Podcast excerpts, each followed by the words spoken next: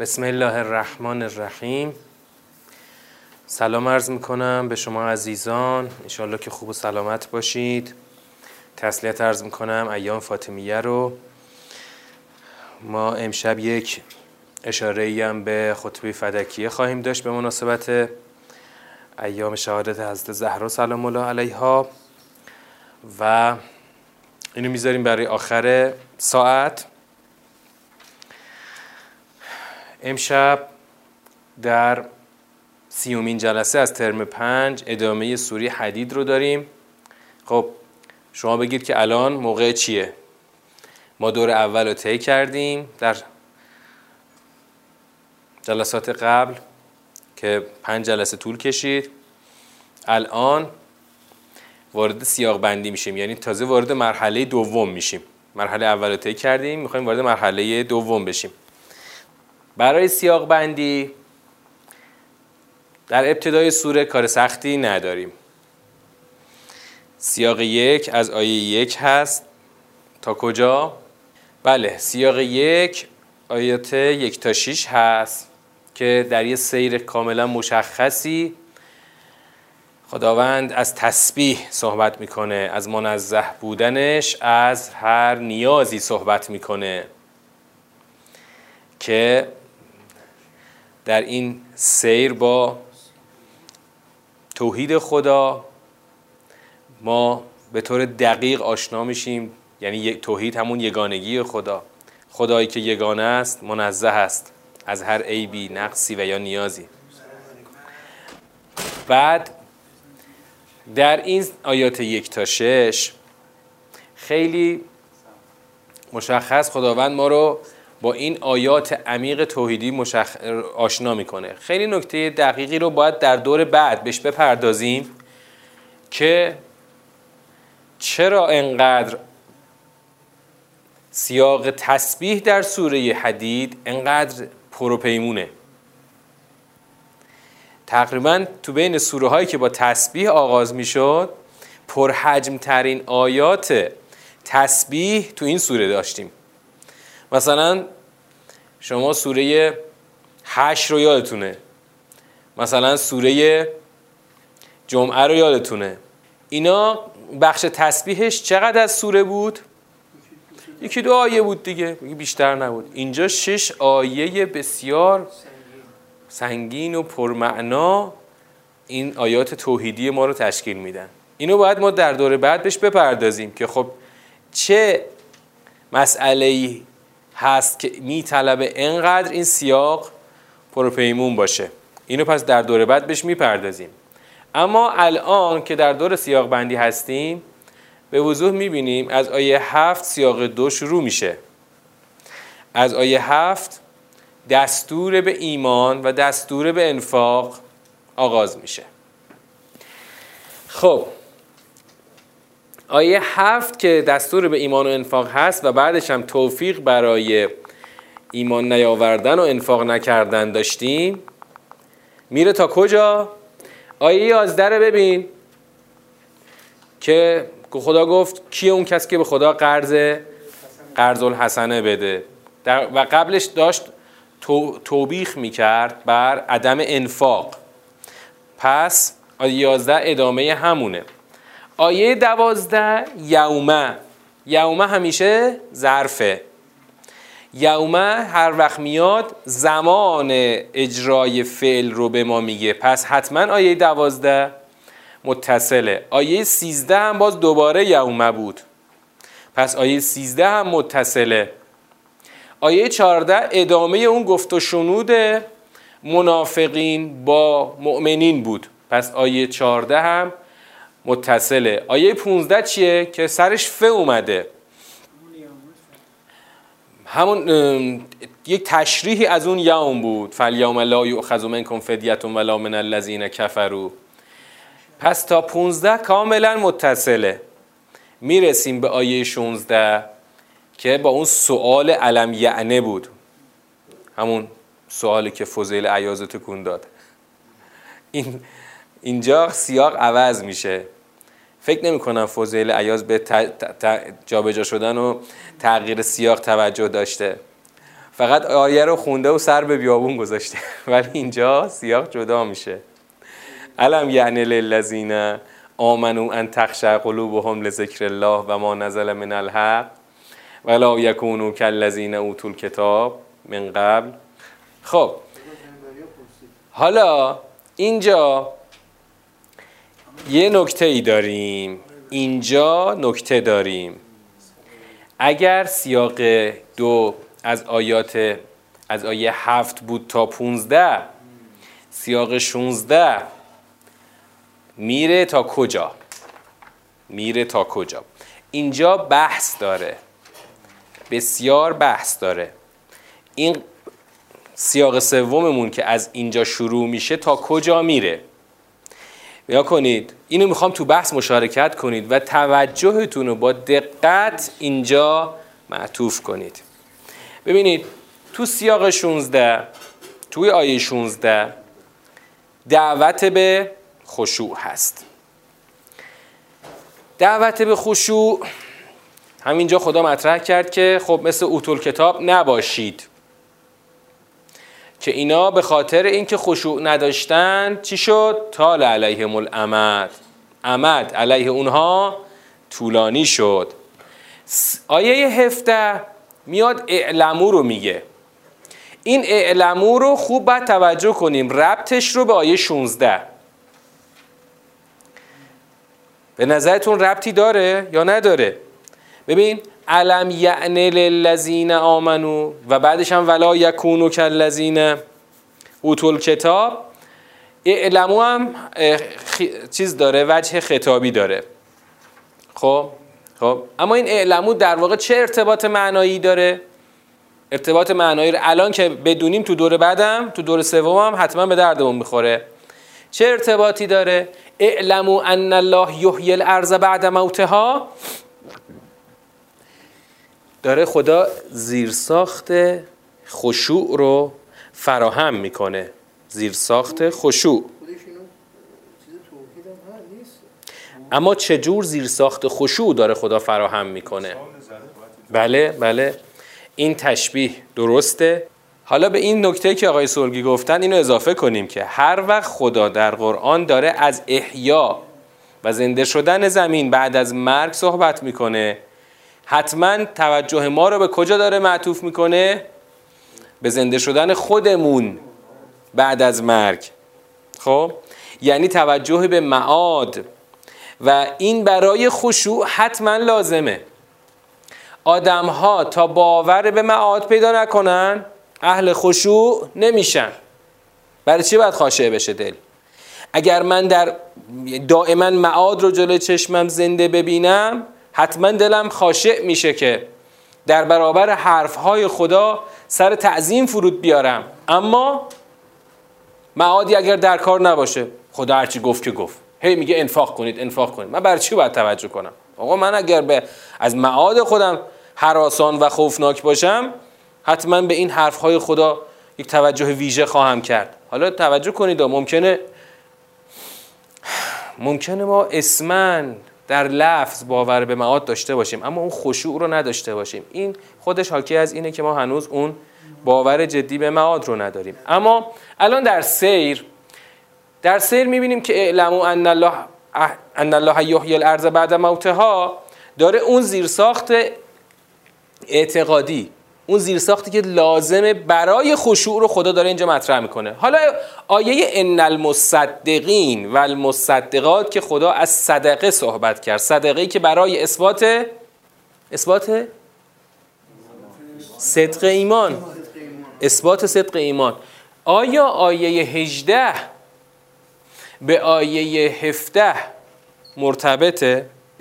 ببینید من اینطوری بپرسم آیه 18 آیا به مجموع 16 و 17 مرتبطه؟ چه جوری؟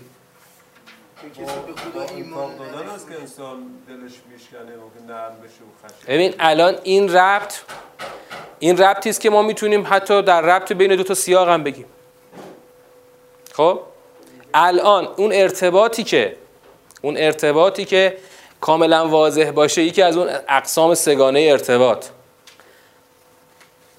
لفظی و معنایی و آره ارتباط ادبی.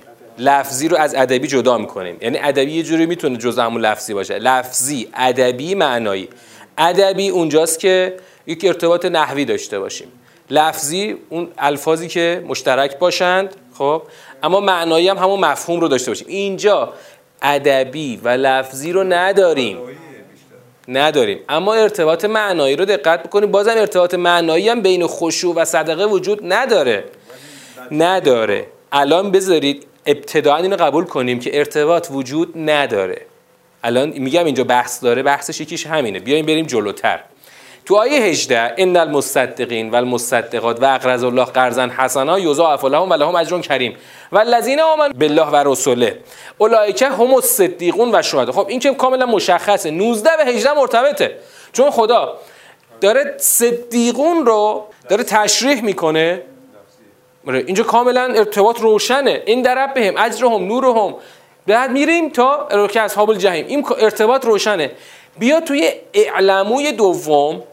اعلموی دوم. اعلمو انما الحیات الدنیا لعب و لهو بعد اینجا میریم آیه 20 رو وقتی نگاه می‌کنیم باز می‌بینیم که اون اعلموی دوم مسئله چیه؟ مسئله همون تشبیه دنیاست. خب؟ اینجا آیا این اعلمو ربط داره به 19 یا نه؟ عین ربط اعلموی اول به قبلشه. همونطور که تو اعلموی اول خدا با اعلمو زیر ساخت خشوع رو داره تشریح می‌کنه تو این اعلموی دوم هم خدا داره زیر ساخت صدقه رو فراهم می‌کنه. کدوم دنیا رو می‌تونی صدقه بدی؟ دنیایی که خودش ارزش ذاتی نداره. همش لعب و لحو و زینت و تفاخر و تکاسره یعنی این اعلموی دوم دقیقا داره همون زیرساخت صدقه رو فراهم می‌کنه با اون نگاهی که به شما میده در درباره ذات دنیا درباره حقیقت دنیا. پس الان تا اینجا اینم ربط داره منتها نه, نه ربطی که به کلش داشته باشه. این الان اعلمو ربط داره به 18 و 19 درست شد؟ پس الان هنوز به ارتباطی نرسیدیم. خب؟ حالا بیا جلوتر. بیا جلوتر.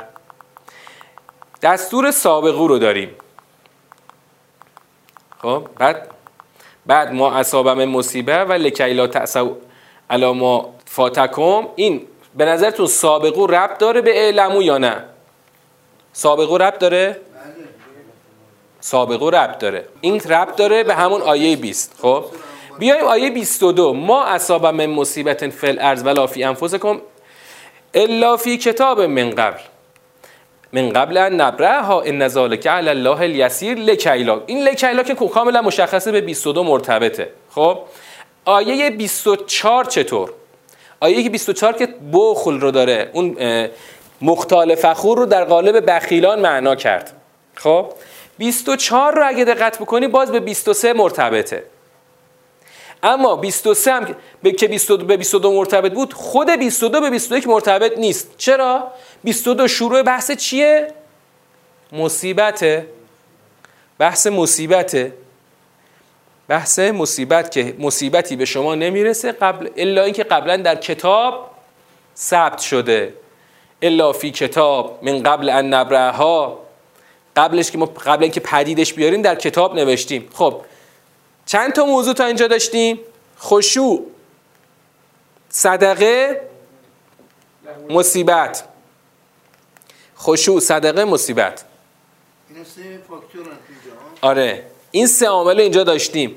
الان این سه تا می‌تونن خودشون سه سیاق مستقل باشن. می‌تونه سه سیاق مستقل باشه.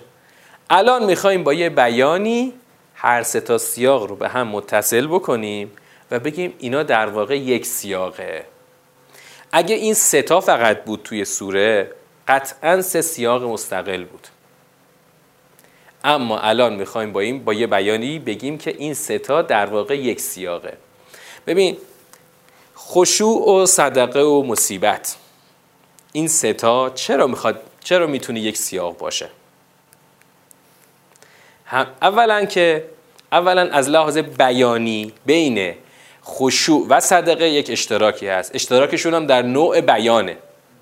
جفتش با بیان جفتش اول میاد خدا یک بحث انگیزشی رو مطرح می‌کنه. بعدش با اعلمویی که بعدش میاره میاد چیکار می‌کنه؟ پشتشو محکم می‌کنه. علم یعنی للذین آمنو. خشوع رو خدا مطالبه کرد با اعلموی اول اعلمو ان الله یحیی الارض بعد موتها اون پشتوانی اعتقادیشو محکم کرد. بعد مصدقین و مصدقات و اقرض الله قرضا حسنا رو خدا مطرح کرد و مطالبه کرد بیاید مصدق بشید با اعلموی دوم اینو چیکار کرد؟ پشتوانی اعتقادیشو محکم کرد. یعنی این خشوع و صدقه بیان واحد داره. اون سومی که بحث مصیبت هست چطوری داره؟ چطوری مطرح میشه؟ چطوری ربط پیدا می‌کنه؟ در تقابل مطرح میشه. در تقابل ربط پیدا می‌کنه. یعنی انگار سه سیاق داریم تو این بخش سوره. که سه تا موضوع داره. اما این سه تا موضوع همه میاد توی قالب. دور هم جمع میشه. این سه تا موضوع با هم تو چه قالبی جمع میشه؟ تو قالب چی جمع میشه؟ تو قالب برانگیختن انگیزه ها برای اون انفاق. خب؟ این بر هم این برانگیختن توش زیرساخت اعتقادی هم خدا محکم می‌کنه. همه این ستا برای این مطرح شد که آدم ها در انفاق دستشون نلرزه. با آره این نگاهی که خدا به اینجا میده توی سیاق سوم می‌تونه این رو داشته باشه این انگیزش رو برای ما ایجاد بکنه که ما چیکار بکنیم؟ خیلی راحت این کار رو انجام بدیم. بابا مگه تو نمی‌خوای اهل خشوع بشی؟ مگه نمی‌خوای جز مصدقین باشی؟ مگه تو انفاق نکنی مصیبت به تو نمی‌رسه؟ اگه می‌خوای وقتی که مصیبت رسید دوچار بیتابی نشی خب اهل انفاق باش. دقیقا همون حرف که تو سوری فجر داشتیم.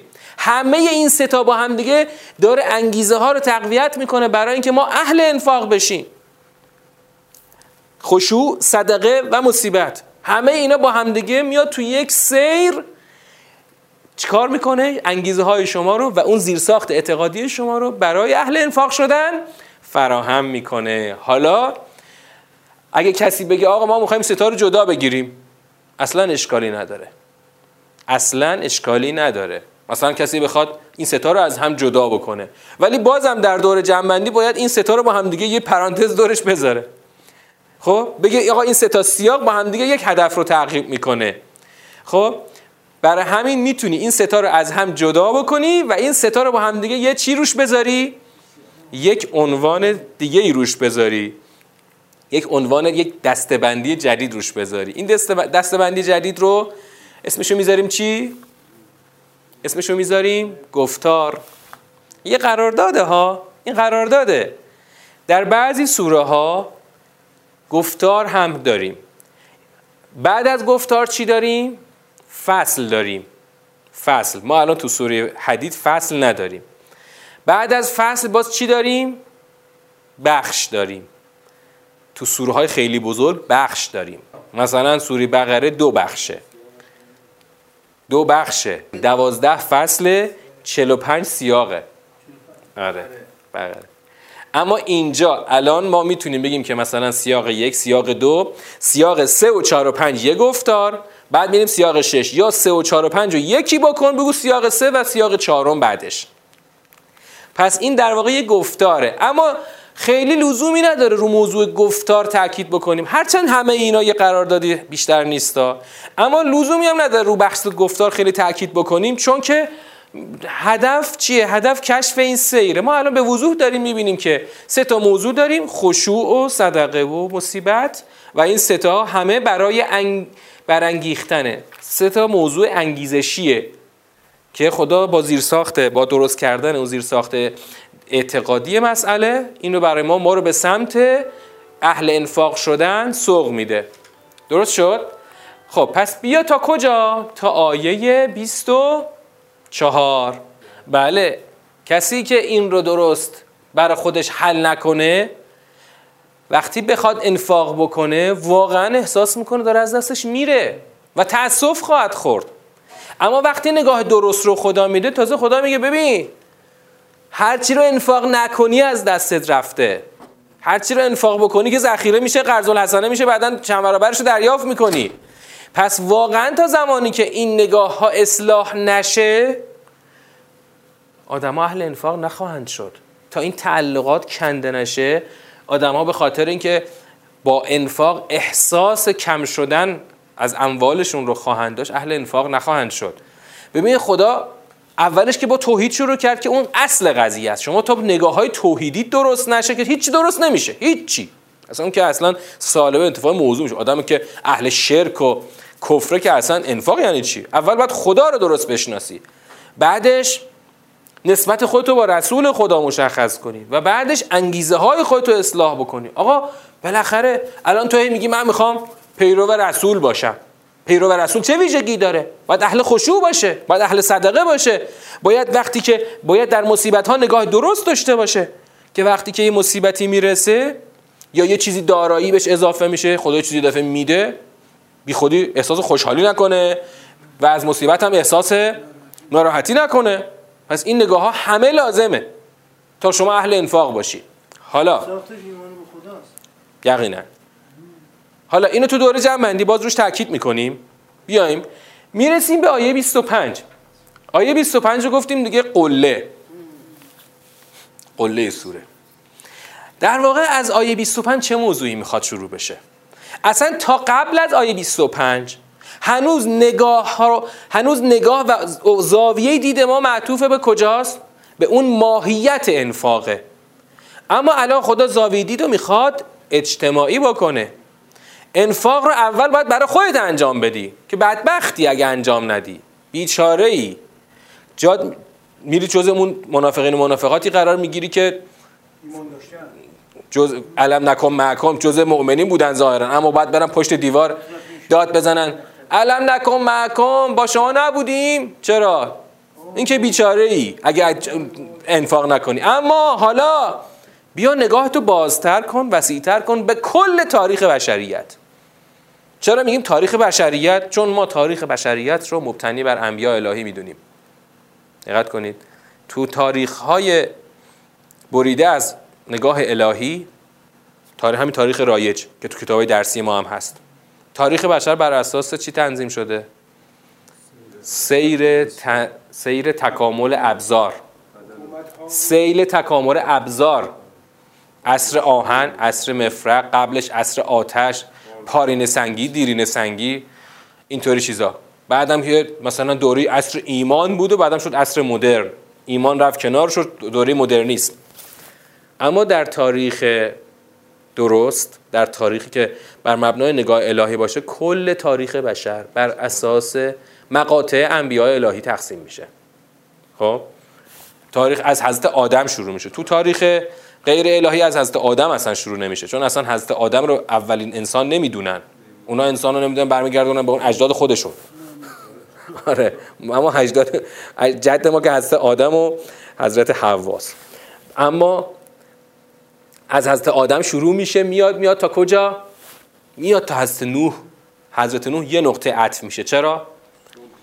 اولین عذاب بزرگ خدا حضرت نوح در زمان حضرت نوحه. بعد از حضرت نوح دیدیم که تو سوره قمر همه بازماندگان کشتی نوح هستیم. خب؟ همه ما بازماندگان زن... باز... بازماندگان اون مؤمنان کشتی نوح هستیم. بعد حضرت بعد حضرت نوح میاد تا کی؟ تا حضرت ابراهیم که دیدیم همینجا در آیه بعد لقد ارسلنا نوحا و ابراهیم. نوح ابراهیم میاد تا حضرت موسی. بعد میاد تا حضرت عیسی و میاد تا پیامبر اکرم. اینا میشه مقاطع تاریخ. وگرنه چیکار داریم این وسط؟ چند تا سلسله اومدن رفتن کی شاه شد؟ هخامنشیان رفت نمی‌دونم اشکانیان رفت ساسانیان بعدش اسلام. تاریخ های مصطلح بر اساس مقاطع چیه؟ همین بعد بعد از موضوع ابزار سلسله هاست. سلسله فلان و سلسله فلان. اما تو تاریخ قرآنی مقاطع تاریخ بشر میشه کلا چی؟ انبیاء. برای همینم دیگه بعد از پیامبر اکرم دیگه ما همه رو میگیم یک در یک زمان هنوز داریم سیر می‌کنیم. ما پسینیانیم اونا پیشینیان بودن. همون که تو سوره تو سوره واقعه دیدیم. پسینیان و پیشینیان. بعد الان خدا می‌خواد نگاه ما رو معطوف بکنه به کل تاریخ بشر. آقا کل تاریخ بشر لنگ انفاق شماست. چرا؟ چون من از این بشر من از آوردن این بشر و فرستادن این همه رسول هدفم این بوده که لیقوم الناس بالقسط. مردم قیام کنن برای اقامه قسط. این قیام هنوز اتفاق نیفتاده به خاطر چی؟ به خاطر اینکه یه دشون فاسق شدن به خاطر دنیاگرایی دشون فاسق شدن به خاطر بدعت هایی که در رعفت و رحمت و رهبانیت گذاشتند. شماها چی؟ می‌خواین چی کاره باشین؟ شماها الان کل تاریخ بشر اقامه قسط لنگ شماست. و شما تا زمانی که اهل انفاق نباشین نگاهاتونو اونطور که تو سیاق قلب کز دادیم اصلاح نکنید. چی میشه؟ این هدف محقق نمیشه. حالا نگاه سیری داشته باشیم. لقد ارسلنا لقد ارسلنا نوحن یعنی پس آیه 26 خداوند میاد. از اون لقد ارسلنای کلی یه مقطعی رو به صورت جزئی تر نگاه ما رو بهش میدوزه. بعدش میاد حضرت عیسی. بعد از نوح و ابراهیم میاد حضرت عیسی. چرا می‌خواد بیاد سراغ حضرت عیسی؟ می‌خواد اون دلیل فسق عیسوی ها رو نسبت به موسوی ها جداگونه بیان بکنه. تو سیاق قبل دیدیم که اونها رو قبلا خدا تکلیفشون رو روشن کرد. اینجا خدا می‌خواد تکلیف این مسیحی ها روشن کنه که اینها هم نتونستن اون هدف بزرگ رو به هدف به نقطه هدف و پیروزی برسونن و تا اینکه خدا بیاد به این نقطه برسه که یا ایها الذین آمنو اتقوا الله. این اتقوا الله در واقع اون تکلیف بزرگی که روی امت دوش امت پیامبر گذاشته میشه. پس اینجا پس 28 هم که کاملا متصل. 29 چطور؟ 29 دقیقا اون وجه دوم توقع خدا بود. بابا من اگه از شماها می‌خوام می‌خوام دهن اونا رو ببندید. نه فقط اینکه خودتون بیاد اقامه قسط بکنید می‌خوام دهن اونا رو ببندید که اینهایی برنگردن بگن آقا این هدفی که خدا گذاشته محقق نمیشه آقا نمیشه نشدنیه. که اونها نگوین که آقا نشدنی است.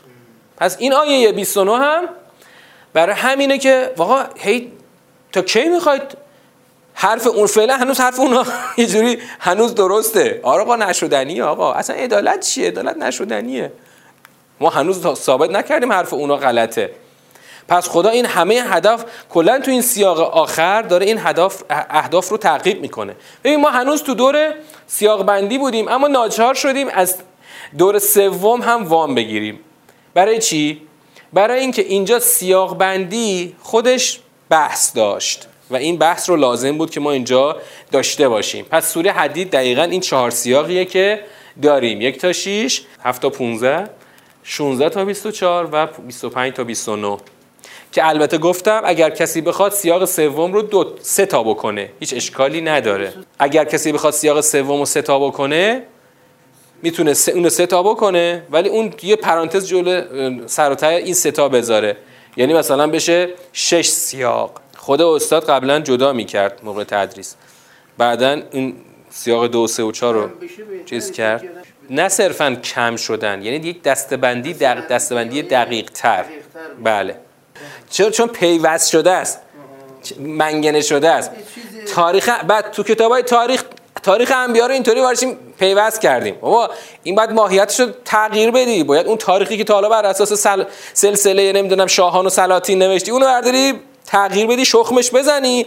بر اساس تاریخ انبیا بنویسی. بر اساس تاریخ انبیا بنویسی. طبق سوره حدید چجوری باید بنویسی؟ آقا تاریخ بشر به چند مقطع تقسیم میشه. آدم تا نوح. نوح تا ابراهیم. ابراهیم تا موسی. موسی تا عیسی. عیسی تا پیامبر اکرم و بعدش. و به دو دسته کلی. بعد از پیامبر اکرم و قبل از پیامبر اکرم. به دو دسته کلی. همه قبل پیامبر اکرم تو یه چیز مشترکن. هدف بزرگ خدا در اجرای عدالت رو محقق نکردن. بعد از پیامبر اکرم البته هنوز محقق نکردن ولی تنها گزینه این که هست برای تحقق این آرمان فقط ماییم اونا ساقطن از دور خارجن اصلا اخراجی هن. اخراجی های خدا هن اونا. اونا دیگه اصلا حق توپ زدن ندارن. ما هنوز تو زمین داریم بازی می‌کنیم یعنی هنوز گل نزدیم. بیایم. بله. البته یقینا این ثمره انقلابه. تدبر ثمره انقلابه. چرا؟ اگه انقلابی نبود اون ضرورت نگاه جامعه همچنان هم نبود. چنانچه قبل از انقلاب نبود. آره این ضرورت رو احساس کردن. مثلا آقای الهی بعد آقای سبویی رفت ملحق شد با آقای الهی زاده اما این ضرورت الان تازه ببین ما الان توی دهه پنجم انقلاب داریم این رو جدی تر احساس می‌کنیم. حتی همون دهه 80 هنوز این ضرورت شاید خیلی ضرورت در میدان در جامعه. من شک ندارم. من من منی که شاگرد استاد هستم.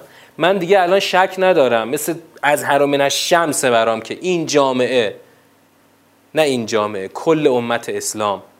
راه به اون آرمان بزرگ راهی به اون آرمان بزرگ نداره اگر سراغ قرآن نیاد. شما جز با فرمول سوره حدید به اون آرمان بزرگ نخواهید رسید. اینو باید جار بزنیم. جار بزنیم به همه کسانی که می‌خوان منهای قرآن دنبال ظهور میگردن. آقا منهای قرآن به کدوم ظهور می‌خوایم برسیم؟ من اینجا دیگه یه قصام فوران می‌کنه می‌خوام به ترکم از ببینید اینا سکولارن.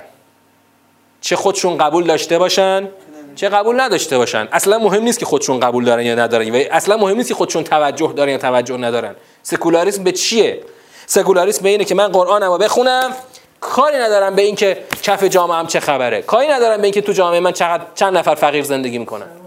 کاری ندارم به اینکه قرار چجوری این ظهور امام آخر اتفاق بیفته. کاری ندارم. دعامو می‌خونم. یه دهن پشت میکروفون می‌خونم. هر جا میرم یا صاحب از زمان ادرکنا چند تا از اینا می‌خونم و تمام. چیکار دارم بعدش چیه؟ چیکار دارم بعدش چیه؟ خب هر چی می‌خواد بشه بشه. به من چه ربطی داره؟ من فقط منتظرم امام زمان بیاد. مثال زدم اون بنده خدا که از اصفهان اومده بود به قول خودش چی بود؟ بیقراران ظهور. بیقراران ظهور. مجمع بیقراران ظهور. می‌خوان چه جوری شما می‌خواین؟ مثلا فقط بشین صبح جمعه دعای نطبه بخونید اینطوری امام زمان بیاد؟ یا فقط برین جمع کردن سه شنبه نماز مسجد صاحب زمان بخونید امام زمان میاد. اون فرمول سوره حدیده. نخواهد آمد. او نخواهد آمد. تا وقتی ما سوره حدید یاد بگیریم بریم اول عمل کنیم بین خودمون. دین پیامبر جهانی نخواهد شد. تا وقتی که ما سوره حدید یاد بگیریم بریم بهش عمل کنیم. الان تو همین شاخه که توی این آیه آخر هست. این سوال الان الان شما این سوال رو برین از یه منبری کاملا مشهور این سوال بپرسید. بپرسید نسبت اهل کتاب با ظهور چیه؟ اصلا نسبت ما با اونا چیه؟ من اینا رو تو دلم گذاشتم بگم تو جلسه بعدی. نسبت ما با اهل کتاب چیه اصلا؟ چیه؟ مثلا الان فرض کنید الان صهیونیستا فرض کنید صهیونیستا فلسطین رو در اشغال نداشتن. و ما نابودشون کردیم. مثلا چند سال دیگه خودشون هم میگن و ما هم گفتیم که نابود میشن. فرض کن الان ما فلسطین از اینا پس گرفتیم. یک قطعه سرطانی به نام اسرائیل وجود نداره. الان نسبت ما با اهل کتاب چیه؟ چیه واقعا؟ مثلا تفاوت ما با اونا چیه؟ بیایم از این حرفای صد منیقاز بزنیم که همه ما ادیان آسمانی هستیم. بشینیم دور هم به گفت گفتگو کنیم و به نمی‌دونم چی فکر بکنیم. و جمع کنی حرفا رو بریز دور. حالا صهیونیستا که یعنی یهودیا که خیلی شورن. حالا بگو نسبت ما با مسیحی ها چیه؟ ها چیه واقعا؟ قرار بعد از ظهور امام زمان چه اتفاقی بیفته و مسیحی ها چطوری بشن؟ اون سوری حدید رو ندون. به نظرم مسیحی خیلی آدمای خوبی هن. چرا؟ چون اون رعفت و رحمت رو دارن. به خشونت و قصاوت صهیونیستا نیستن دیگه. مثلا اینا یه خورده معتدلترن اهل رعفت و رحمت و رهبانیت تا یه حدی هستن. دلهاشون به قصاوت اونا نیست. خیلی هم خوبه دیگه آقا خیلی خوبه دیگه. چه اشکالی داره؟ شما اگر سوره حدید رو نداشته باشی حتی برای خود برای خود امت اسلام چشم انداز روشنی نداری. مثلا قرار نه ببین سوال بزرگ اینه. بعد از ظهور قرار چه اتفاقی بیفته؟ آقا مثلا فقط اینکه گردنکشان و فرعون های زمان نابود بشن. تمومه. بعد چی می‌خواد بشه؟ نابود کنیم که چیکار کنیم؟ این که بخش گفتیم اون بخش سلبیه. نابودی فرعون بخش سلبیه. و بخش ایجابیش چیه؟ بعد از عبور از دریا می‌خواد چیکار کنی؟ بازم خودت بریشی خودت بری گوساله پرست بشی. خودت بشی فرعون جدید. ببین عمده عمده تفکر ما درباره ظهور بخش همون سلبیشه. بخش سلبیه. نه بخش ایجابی. چرا؟ چون در بخش ایجابی چیزی نداریم. ذهنمون خالیه. در بخش سلبی بله بریم. خب بالاخره این که مسلمه باید تاقیان و گردنکشان نابود بشن. باید مستکبران نابود بشن. باید مستضعفان پیروز بشن. ولی بعد مستضعفان پیروز بشن که خودشون بشن مستکبر جدید. یا گفتم خودشون بشن جمونگ جدید مثلا شاه جدید بشن. قرار چه اتفاقی بیفته؟ خب اون اتفاق شما تو سوره حدید می‌فهمی یعنی چی؟ لیقوم الناس بالقسط من ان در خود مفهوم قسط و نسبت تقابلی که با سرمایه داری داره باز تو اون جلسه می‌خوام نکاتی رو بگم. اینطوری بگم. وقتی که ظهور جوانبش مطرح نباشه روشن نباشه فقط میشه یه آرزو. یه آرزو. ایشالله امام زمان خواهد آمد. خب این آرزو مثل آرزوی اومدن بهار. خب بهار اومد بعد می‌خواد چیکار کنی اگر آدما الان زمستونه منتظر بهارن بهار که می‌خواد چیکار کنی؟ چی می‌خوایم تو خونه بخوابیم چون بهار خواب آدم بیشتر میشه. هوا خوب میشه دوست داریم تو خونه بخوایم تا لنگ زور خب این بهار پس به چه دردی خورد؟ اون ظهور به چه دردی خواهد خورد؟ اگر تو ندونی که چیکاره ای تو بعد از ظهور؟ نس قرار چیکار کنیم مثلا؟ بشینیم همینطور باز دوباره فقط برنامه همینه. برنامه همینه چیزی بیشتر از این نیست. اونا که مطلقا برنامه ندارن ولی مشکل اینه که ما هم برنامه زیادی نداریم. ما هم برنامه زیادی نداریم. ما هم الان ببین خیلی از ماها خیلی از ما که دایره داخل دایره انقلاب هستیم خب؟ واقعا برنامه برای آینده چیه؟ ببین من این سوال وقتی می‌پرسم ببین آقای صادق منه این سوال وقتی دارم می‌پرسم دیگه ذهن رجال سیاسی معروف این کشور سیر تا پیازشو می‌دونم چیه. خب؟ سیر تا پیازشو می‌دونم چیه. چون دیگه همش تو فضای سیاسی داریم حرف میشنویم می‌خونیم می‌بینیم حرفا رو میشنویم ته حرفا رو میشنویم. اند اند حرف های آدم هایی که در عالی ترین مناسب فرهنگی و سیاسی و اقتصادی این کشور هستن. آخرش هیچی توش نیست. هیچی توش نیست. اون مرحوم که فقط می‌گفت ژاپن اسلامی. خب تهش ژاپن اسلامی بود.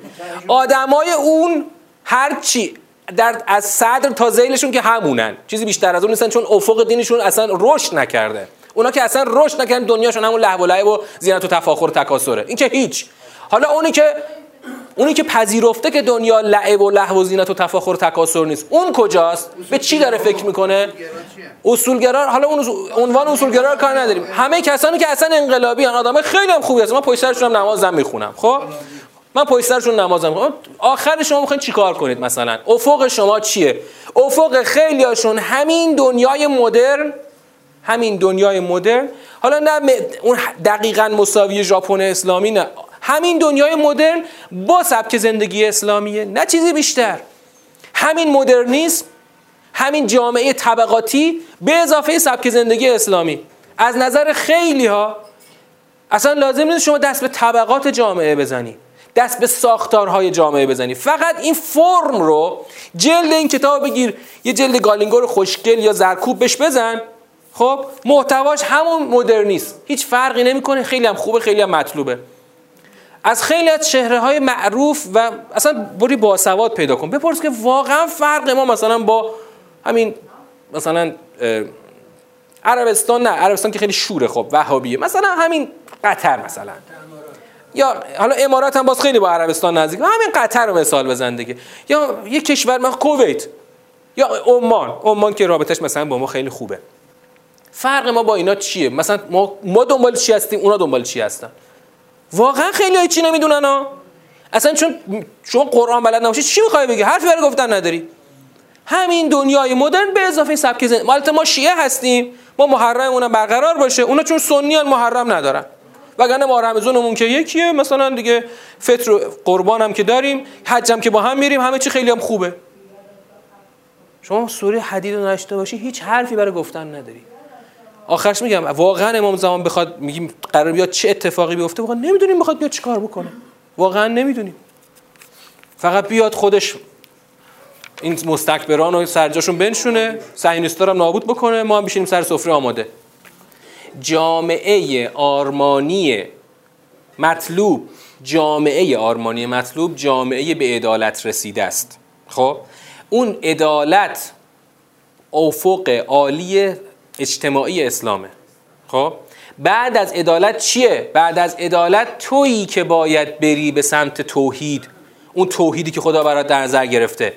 بعد از عدالت بستر و زمینه مهیاست که انسانها قل و زنجیر به پاشون نباشه که اگر خواستن بنده خوب خدا بشن صد راه نداشته باشن.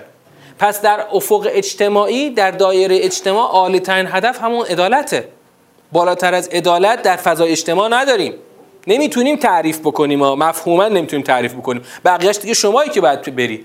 اون افق عالی اینا این مسیری است که من من نوعی باید طی کنم. در خطبه فدکیه حرف های خیلی مهمی رو گفتن حضرت زهرا. اما بعد از اینکه حرف مرحله اول حرف ها و سخن تمام شد ابوبکر اومد. بلند شد و گفت که تو خیلی اول چند تا هندونی علکی داد به حضرت زهرا گفت که آره نه شأن شما چنین و چنانه اما بعدش خلاص مردم خواستن دیگه. ما بیا خود جواب مردم بده به من ربطی نداره. در واقع ابوبکر خیلی آدم زیرکی بوده و در واقع این قصد رو برگردونده به خواست مردم. همون دموکراسی امروز. خب؟ بعد که حضرت یه جوابی میدن بعد ابوبکر دوباره یه جوابی میده. بعدش بعد از این حرف دوم ابوبکر فلتفت فاطمه الى الناس و قالت معاشر المسلمین المسرعت الى قیل الباطل. ای مردم ای مردم مسلمان که شتافتید به سوی سخن باطل. المغزیت علی الفعل القبیح الخاسر. ای کسانی که چشم بستید چشم پوشیدید بر فعل زشت زیانبار. افلا تتدبرون القرآن ام علا قلوب اخفارها این اینجا آیه 24 سوره پیامبر رو میگن حضرت زهرا. خب که چرا در قرآن تدبر نمی کنید یا بر دلهاتون قفل زده شده. این رو ما در انشاءالله در ابتدای ترم 6 که وارد سوره پیامبر میشیم تشریح می‌کنیم که این ام یعنی چی؟ ام یعنی چی که ام علا قلوب اخفالها؟ یعنی نه در قرآن تدبر می‌کنید اما به خاطر مانع قفل دل نمی‌فهمید که خدا داره چی میگه. این آنچه که فهمیدید در دلتون اثر نمی‌ذاره. کلا بل ران علا قلوبهم ما اسعتم من اعمالکم. چقدر زشته. بر دلهاتون زنگ خورده و چقدر زشته این اعمال شما. و اینجا توبیخ سنگینی که دارن و دیگه اینجا تقریبا با این سه بعدی دیگه این خطبه تمام میشه. من همین قسمتش رو الان می‌خوام بگم. در واقع این آخرین تقریبا آخرین فراز خطبه هستش. نگاه کنید. این بخش خطبه فدکیه دیده نمیشه. می‌دونید چرا دیده نمیشه؟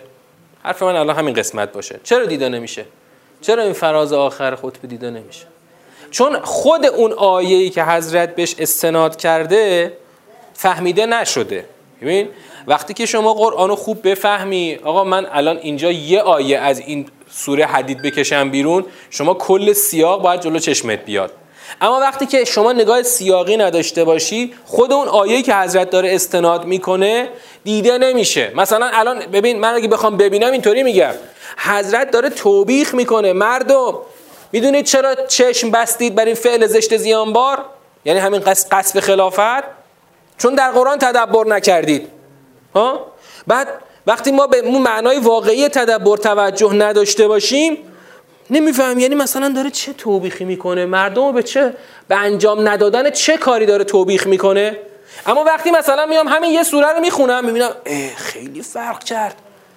یعنی نگاه من به کل نظام دین مثلا با همین سوره حدید خیلی فرق کرد. اون وقت می‌دونم می‌فهمم که وقتی حضرت داره توبیخ می‌کنه بر تدبر نکردن در قرآن چه تفاوت بزرگی رو داره توبیخ می‌کنه. ببین شما وقتی خود اون موضوع رو موضوع مورد ارجاع رو درست نفهمی توبیخ بر اونم نمی‌فهمی. یعنی نمیفهم خب مثلا حالا اگر مردم تدبر می‌کردن مثلا تدبر یعنی دقیقا چیکار می‌کردن؟ چه اتفاقی میافتاد؟ مثلا چی عوض می‌شد؟ چه نگاهی عوض می‌شد؟ اینا رو نمی‌تونیم درک بکنیم. اما خودمون اگر این کار رو انجام داده باشیم تدبر کرده باشیم می‌تونیم بفهمیم که وقتی حضرت داره توبیخ می‌کنه بر تدبر نکردن یعنی چی؟ یعنی یک انجام ندادن یک کار بزرگ که کل نگاه شما رو به نظام دین تغییر می‌کنه. من الان می‌تونم بفهمم. من خدا رو شکر می‌کنم که الان می‌تونم بفهمم که آقا اگر شما در قرآن تدبر نکنی من اگر جای اون مردم بودم منم باید می‌رفتم در جرگه پذیرندگان چشم پوشندگان. منم باید می‌رفتم. چرا؟ آقا شما 99 درصد جمعیت این ور وایستادن. واقعا 99 درصد ملت این ور وایستادن. تو یه درصد می‌خوای چی بگی؟ قاعده دموکراسی دیگه. آقا مردم نمی‌خوان تو حکومت کنی. به زور می‌خوای حکومت کنی. مردم تو رو دوست ندارن. وقتی میری تو خود قرآن در سوره های مفصل قرآن مثلا همین سوره آل امران می‌خونی که چجوری داشتن زیرا به ولایت پیغمبر رو می‌زدن. تازه می‌فهمی که مشکل این جماعت که با حضرت علی نبود. مشکل این جماعت با خود پیغمبر اکرم که ولایتش رو نپذیرفتن. تو سوره آل امران می‌بینی دارن جلوش وای میستن. میگن که این حرفایی که میگی حرفای خودت یا حرفای خداست؟ حرفایی که دستورات که داری به ما میدی دستور خودت یا دستور خداست؟ اون آیه هفتم سوره آل امران بحث متشابهات رو برای چی مطرح کردن؟ متشابه اونجا در وادی چیه؟ در وادی عمله نه در وادی فهم قرآن که همه متاسفانه اشتباه فهمیدن. شبهه رو کجا وارد می‌کردن؟ در اونجایی که می‌گفتن باشه آقا خدا هر چی بگه قبوله. اما تو حرف خود داری می‌زنی. جلو پیغمبر خدا این حرفا رو می‌زدن. نداری حضرت علی که تازه می‌خواست جانشین پیغمبر بشه. جلوی خود پیغمبر میستادن می‌گفتن که اینا حرفای خودته. تو داری ما رو الکی به کشتن میدی. الکی ما رو انداخته جلوی دهن گرگ. ما رفتیم اونجا این همه کشت دادیم. تقصیر تو بود. تو سوره آل عمران تازه می‌فهمیم که چقدر اینا شبهات سنگینی وارد کردن که حسن مشکل خود پیغمبره. این ما رو به کشتن داده. حالا اما خدا میگه مشکل خودتون بودید. به خاطر رباخاری. به خاطر چی؟ به خاطر چی؟ به خاطر چی؟ خودتون دوچار رباخاری شدید که نتونستید به حرف پیغمبر گوش بدید. وگرنه پیغمبر خدا اشتباه نکرده. این شما که اشتباه کردید. وقتی این توبیخ رو در خطبه فدکیه می‌خونی وقتی خودت تدبر کرده باشی می‌فهمی چه توبیخ بزرگیه. برای همین حتی بالای منبر هم الان تو ایام فاطمیه خطبه فدکیه هم خونده میشه. این بخشش گفته نمیشه. با اون یعنی چون درکی از مفهوم تدبر وجود نداره. آقا حالا حضرت گفته افلا تدبر اون مثلا تدبر. مثل اینکه آقای اینی که مثلا الان داره آقای اخوت میگه اینو میگی؟ یا مثل اونی که آقای دباغ میگه اونو میگی؟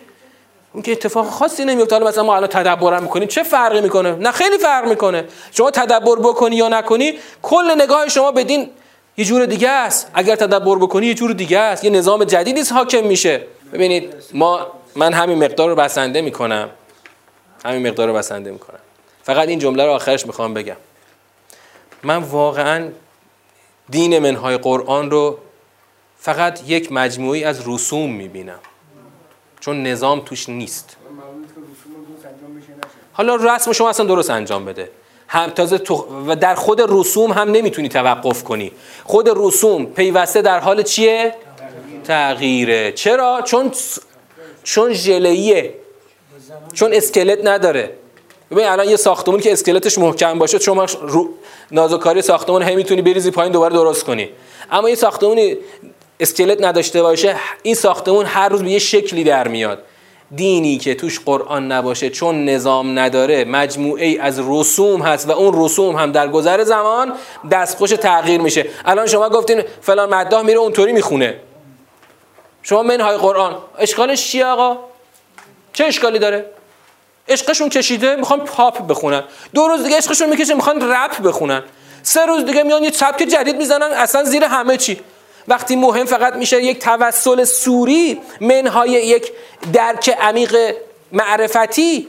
آقا من قرار یه جوری یه قطبی رو چیز کنم مدهش کنم. هر اینطوری دوست دارم مدهش کنم. یکی یکی اینطوری بخونه که اونطوری بخونه فقط یک مراسمی رو برپا کنم. شما چقدر دارید می‌بینید فقط یه مراسم برپا میشه؟ توش معرفتی نیست که. آخرش هم شام داده میشه و همه سر سفره میشینن میرن خونه. اما به معرفت چیزی اضافه نمیشه. امروز دیدم که یک فایلی رو یه بنده خدای فرستاد از یکی از خطبای معروف. که این آقای معروف دارن میگن که آقای فلانی در عالم رؤیا دیدن که در تمام مجالس حضرت زهرا حضور دارن. آقا این حرف شما مطرح کردید. خب؟ من الان این حرف شما رو قبول کنم یا رد کنم؟ من اگه بخوام قبول بکنم به چه دلیلی قبول کنم؟ اگه بخوام رد کنم چجوری می‌تونم رد کنم؟ وقتی تو دین شما باب اصلی معرفت کتاب خدا نیست بلکه مکاشفه است هر چیزی رو میشه تو این دین وارد کرد. آقای فلانی گفته تو بهتر می‌فهمی آقای فلانی بهتر بهتر می‌فهمی من آقای فلانی رو نمی‌خوام اصلا هیچ چیزی رد کنم. اما این نشد دین این نشد دین که کتاب خدا به یک کناره باشه با مکاشفه و شهود و اینا ملت میشن همه دین بشه همین. همه دین شد همین. و السلام علیکم و رحمت الله و برکاته.